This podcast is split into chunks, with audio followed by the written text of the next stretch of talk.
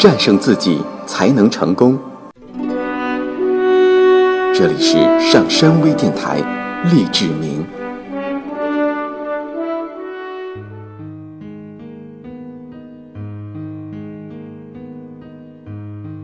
如何摆脱旧的自我？在旧的自我中，只有一个徘徊的幽灵在低声诉说着往事。你是你今天所做选择的总和，而不是。过去所做选择的产物。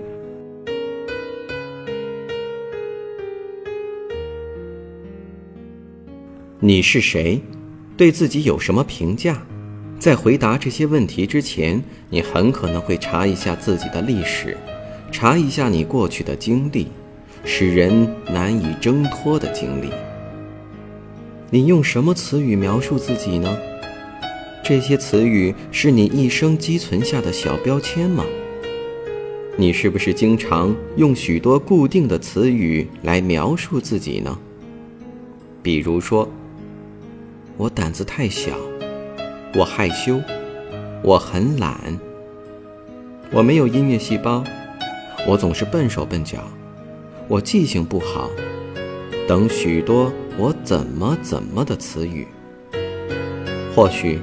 你也有许多积极的自我描述词语，如“我有爱心”，“我桥牌打得不错”，“我很讨人喜欢”。我们暂不论述第二种自我描述的词语，因为本章的目的是帮助你自我成长，而不是为你生活的那些积极方面讲一些恭维的话。自我描述词语本身。并没有什么不好，但如果使用不当，它们便会给你造成损害。其实，以特定标签描述自己的行动，阻碍着你的发展，很容易成为你不求进取的借口。克尔凯郭尔曾写道：“你用标签描述我，便是否定我。”当一个人必须按照别人给他定的标签生活时，便会失去特性。自己给自己定标签的后果也一样。如果你不努力挖掘自己的发展潜力，而是一味依照标签行事，那么就等同于否定自己。每个人的自我标签都来源于他过去的经历。然而，正如桑德伯格所说，过去。只不过是一堆灰烬而已。审视一下，你在多大程度上受缚于旧的自我？所有自我挫败性的“我怎么怎么”一类话，都是使用消极性言辞的结果。比如，我就是这样，我一直是这样，我也没办法，我天生就是这样。如果你总是把这几句话挂在嘴上，这些锁链便会使你不能发展，不能改变自己，不能将你的生活变成充满现实成就的积极生活。我知道一位老太太，每当星期日全家共进晚餐时，她总是根据自己的标准来给大家分菜，由她决定每人吃多少。她给每人分两块牛肉，一勺青豆。再加上一些土豆泥，他的女儿问他：“妈妈，你为什么要这样分菜？”他总是回答：“哦，瞧我，我总是这样。为什么呢？因为我就是这样。”老太太是用自己的标签解释她的行为，而这一标签则来自她那一向如此的过去。有些人在解释其行为时，甚至会一口气说出上述四句话。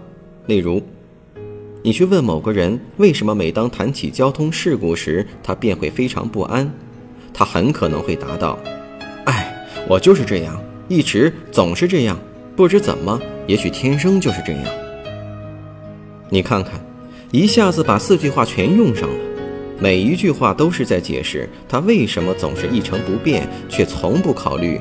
改变自己。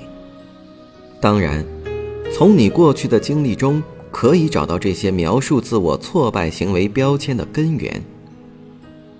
每当你使用上述四句话中的任何一句时，其实都是在说：“我要继续保持我的现状。”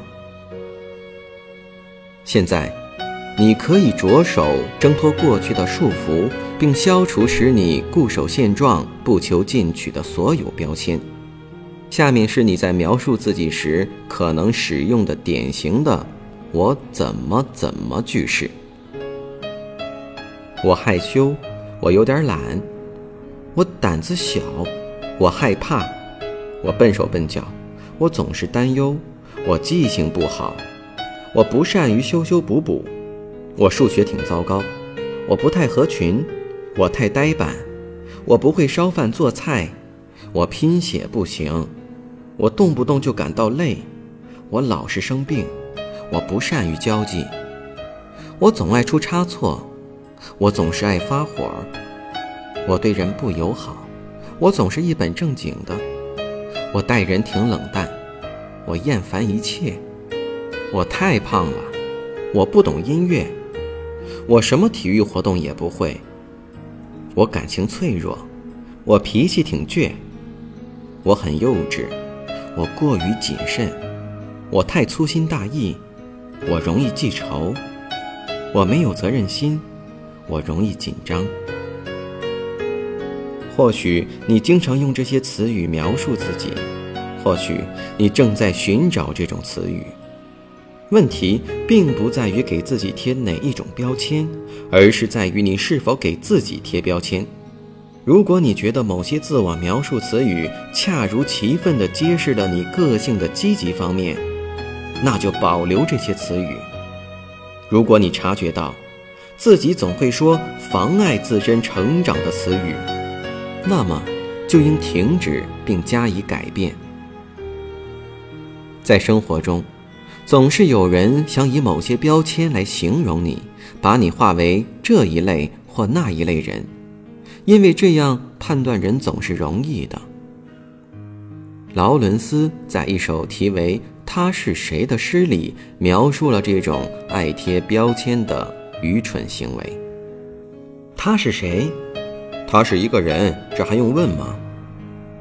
他当然是一个人，可他是干什么的？他生活，他是一个男人。那当然，但他肯定得工作啊，肯定得有个什么职业。为什么？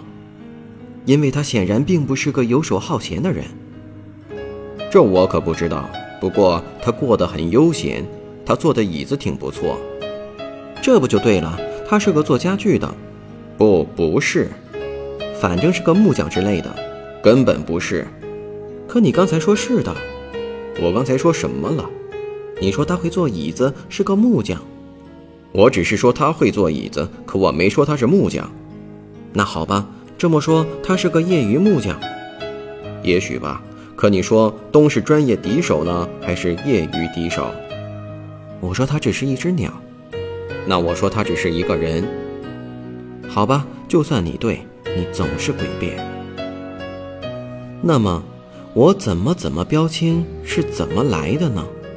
我怎么怎么，这种自我描述词语有两种来源，一种来自他人，当你还是小孩时，其他人给你挂满了一些标签，你一直带到今天；另一种来自你自己。由于害怕艰难痛苦的改变而给自己定了一些标签。相比之下，第一种标签较为普遍。就拿小霍普说吧，他上小学二年级，每天都去上美术课，很喜欢描描画画、涂涂写写。可是他的老师告诉他，他画的并不好。听了这句不中听的话，小霍普挺不高兴。从此就再也不去上美术课了。没多久，他便开始做自我描述了：“我美术不行。”由于他一直回避美术，他便更加相信“我美术不行”这一观点。等他长大之后，有人问他为什么不画画，他便答道：“哎，我美术不行，一直就是这样。”由此可见。自我描述的词语大都是你过去经历的产物。例如，你曾听到别人说他哥哥体育不错，可他就是一窍不通，笨手笨脚的。或者别人会说，你和我一样，我的拼写也一直很糟。要不就是，比利总是那么害羞，或者，丽丽跟她爸爸一样，没有一点音乐细胞等。这些评论使你逐步产生了那些自我描述的词语，你却一直没有认真分析过这些词语有何害处。对你而言，它们已然成为你生活的一部分了。现在，你可以回想一下，使你养成这种自我定义习惯的人是谁？父母、兄弟姐妹、老师、祖父祖母。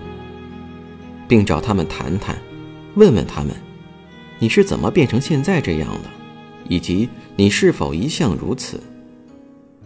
然后，你可以告诉他们，你决心改变现状，看看他们会不会相信你将做出改变。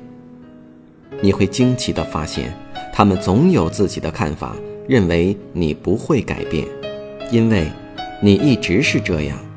第二种是你为了避免进行令人讨厌的活动，给自己贴的标签。我曾接待过一位四十六岁的中年人，名叫霍勒斯。他非常想上大学读书，因为第二次世界大战使他错过了机会。但是，霍勒斯害怕竞争不过刚从高中毕业的年轻人。由于害怕失败，怀疑自己的能力，他总是忧心忡忡。他经常查看大学生招生简章，后来在心理咨询师的帮助下，终于参加了大学入学考试，并定好时间，将于某日某时在当地一所大学进行考试。可是，他仍然用“我怎么怎么”来回避考试现实。他的借口是：“我年纪太大了，脑子没那么灵光。”其实我对上大学也没有多大兴趣。不难看出，霍勒斯在用自我描述的词语回避他的梦想。我的一位同事也常常以此为借口，使自己陷于自我挫败的泥沼中。每当妻子要他修车、修电视机或做其他类似的事情时，他就会说：“哦，亲爱的，你也知道，我可不会干修理的活儿。”当然，这只是一个借口。他本应该说：“我觉得这活儿没意思，现在我不想干。”这个理由似乎更加合乎逻辑。可是他仅仅挂了一个“我怎么怎么”的标签，因为相比之下，后者推脱的更容易些。这些例子中的人都在给自己贴标签，他们在说。我在这方面是铁板一块，永远也不会再变了。如果你真是铁板一块，那么你就不能继续成长发展。尽管你可能愿意保留一些积极的自我描述词语，但你或许会发现其他一些带有自我限制性和自我挫败性的词语。听到现在，让我们一同看看自己的头上究竟有哪一些标签呢？在下一期的励志名中，我们将列举一些此类的标签，它们都是过去经历的产物。而如果你有这些标签，就应该撕掉它们，保持现状，拒不改变，无异于给自己设置牢笼。请记住，这里并不是在讨论你不喜欢的事情，而是要审视那些使你深陷于负面能量的种种行为。我是上山。我们下期节目再见。圣山微电台励志明，下载喜马拉雅手机应用或登录微信搜索“上山之声”或 SS Radio，关注上山微电台，听友 QQ 群二五八二八二六，让我们一路同行。